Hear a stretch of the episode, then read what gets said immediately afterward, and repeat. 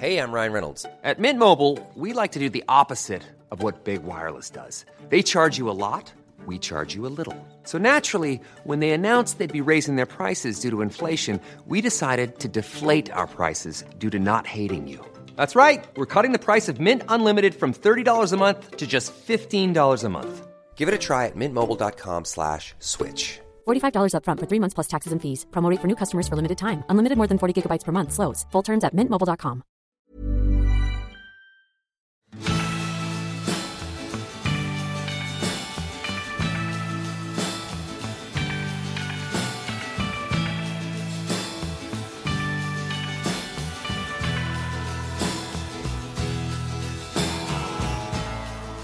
Halfway up View Road, I turned to look back the way I had come. View Road was a gravel road, a dead end. Below me was a cross hatching of fields and roads and a sewage pond, and you could see the airport in my hometown, Te Kuiti. The airport wasn't really an airport at all, but a strip of mown grass with poplar trees at each end, and a tumble down house, the clubhouse, where the pilots, including my father, gathered. It was really just another field, the planes like large animals. As I stood looking, catching my breath, a young man appeared around the corner about a hundred metres away. I felt a small leap in my chest. He'd been following me, I thought, looking for me. He'd had a hunch I would be out walking alone, as I often was, and now here he was. I heard the crunch of his boots on the gravel as he approached. Perhaps I should have turned and walked away, avoiding his eye but I stayed very still. The man was wearing a grey t shirt, the collarless sort with a few buttons below the neck, straight legged blue jeans. He was also wearing sandals, which was a bit unusual. As he got closer, he raised his eyebrows and made a slight pout, and I swear his head wobbled a bit from side to side. He reached for my hand. Yes, it was Paul McCartney. Specifically, it was Paul McCartney as he appeared in his picture in the sleeve notes of the White Album. Unshaven, almost dishevelled looking. His fringe was just riffling his eyebrows. His eyes were a sad liquid. Together we began to walk hand in hand. I noted that Paul McCartney's fingers were slightly calloused. Of course, he'd just finished playing the bass on the greatest album of all time. We walked slowly to the top of View Road then we looked out at the hills, trees, roads, cows, the interlocking parts of nowhere. We talked about books, music, writing, our families. I had a lot to say to Paul, but much of it wasn't ready to form words, so it filled my chest like a balloon. Still, Paul looked at me sideways, nodding in agreement as I didn't talk. It was 1997. The Beatles had split nearly 30 years before. In this reality, Paul McCartney's face was beginning its slow collapse. Anyone coming the other way on View Road, not that there was ever anyone, would have seen a grim faced girl with her hand flapping out at one side as she walked. As my favourite bands changed, Paul became mutable. He would start out as Paul, and on the way home become George. A few times he was Tom Petty, wearing a black hat. Then Billy Corgan, scowling attractively before he lost his hair. For a good long while he was Thom Yorke, his lazy eye fluttering in the harsh light. And soon he was Beck, too, loping along in sneakers and acid wash jeans, occasionally shrieking with laughter like he did on Mellow Gold. It was enough to imagine a warm, intelligent presence but this presence was always a musician from a stage or studio in a big city, from somewhere in the world. It was always someone who could make an ordinary place, an ordinary moment, more intense, more like a film, something driven towards meaningful conclusion. I'd told myself stories before, and sometimes written them down, before sending them off to the editor of the New Zealand School Journal, whose address I'd copied from the inside cover of a Part 3 journal at school.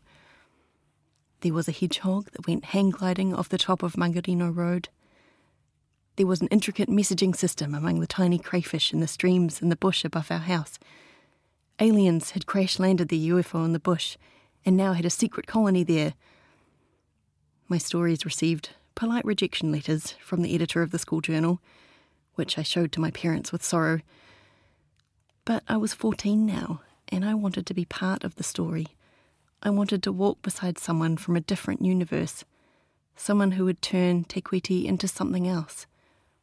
Its army blanket green would become a romantic backdrop, the same way the desert was a romantic backdrop in The English Patient, instead of just lonely and hostile. At the same time, the landscape of Te Kuiti created a delicious sadness in me. The hills, the row of pines above a clay bank, the Te Kuiti sky a smothering grey. These surroundings confirmed and enhanced my loneliness, showed me that it was real. I didn't have many friends at high school.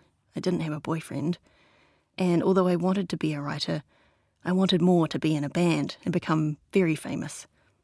I had a limited sense of the ridiculous, but a strong sense of the melodramatic, and I gathered the landscape into my mood as if gathering up a luxurious fabric, pulling it round me and breathing it in. I believe that no one living in Te Kuiti had ever felt the same as I felt then. One day, I wrote a fan letter to Beck, whose album Odelay had just come out at the CD store on Aurora Street. Dear Beck, I have never written a fan letter before. This, of course, was a lie. I had written to many famous people, including Paul McCartney. But I wanted to write to say how much I love Odelay.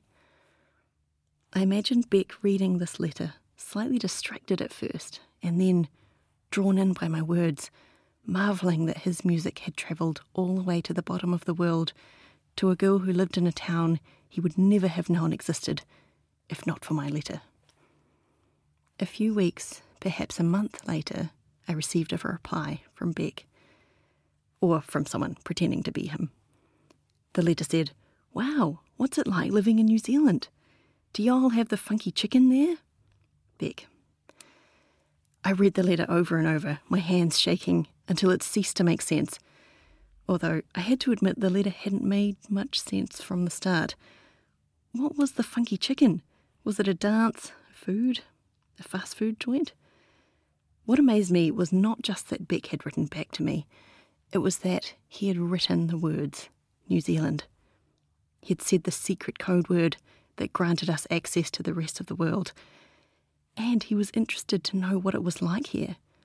It didn't seem an idle interest, but a genuine one. He was so interested that he had said, Wow. I wrote a long letter in reply, no, as far as I knew, we didn't have the funky chicken. What was it exactly?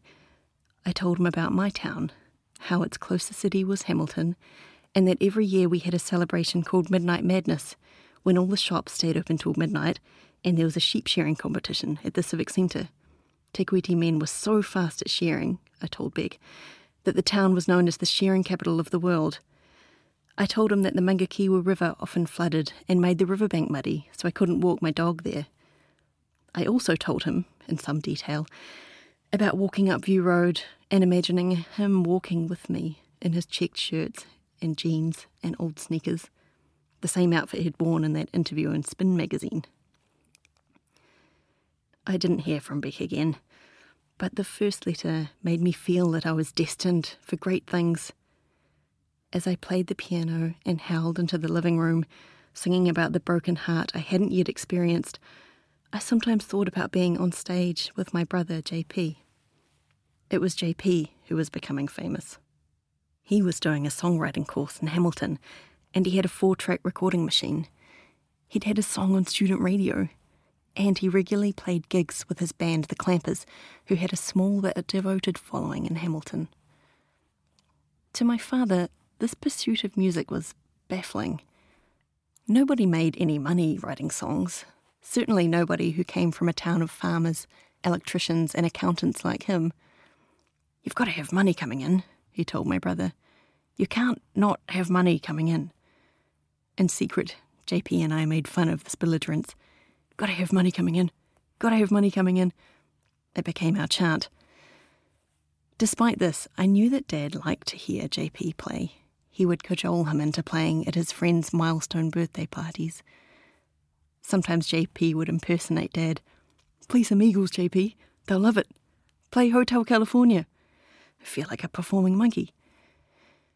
When JP relented and got out his guitar, Dad looked as happy as I had ever seen him, leaning on the bar, awkward with pride.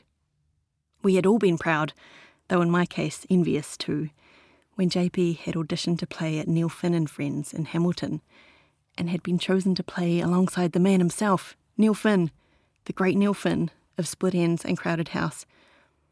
There was a photo in the Waikato Times of the two of them standing on the stage, looking uncannily like brothers blonde hair, long arms, guitars held at the same angle. JP is mid song, wide eyed in the expensive looking spotlight. He looks braced. Maybe he's hitting a high note. Neil Finn is holding out one hand towards him, as if presenting JP to the world. When JP came home to Te Kuiti on occasional weekends or at term break, Dad sometimes cornered him in the kitchen. I was talking to a bloke at Omya, he might begin. Omya was the limeworks across the railway line from the airport. It was a place of blinding white gravel and cooling towers and many forklift trucks constantly in reverse. I thought we could set something up. He would look at JP with a funny expression, leaving the words on the brink. Gotta have money coming in. We'd all stand there in the kitchen, Dad in his office clothes, me in my high school uniform, Mum in an apron with her glass of country cask wine, and JP in his cardigan and cord pants, plumes of blonde hair sticking up around his head. He had been writing songs all day and recording them in the bathroom, where the acoustics were better. All right, I'll have a think about it, he'd say, unhappily. Many of the worst jobs he'd ever had began this way.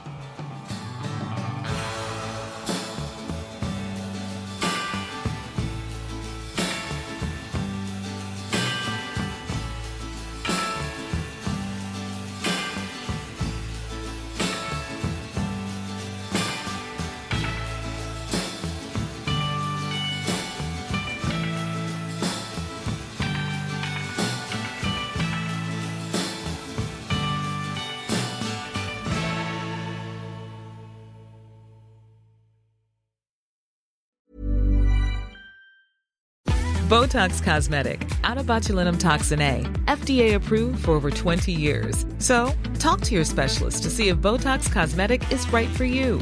For full prescribing information, including boxed warning, visit BotoxCosmetic.com or call 877-351-0300. Remember to ask for Botox Cosmetic by name. To see for yourself and learn more, visit BotoxCosmetic.com. That's BotoxCosmetic.com.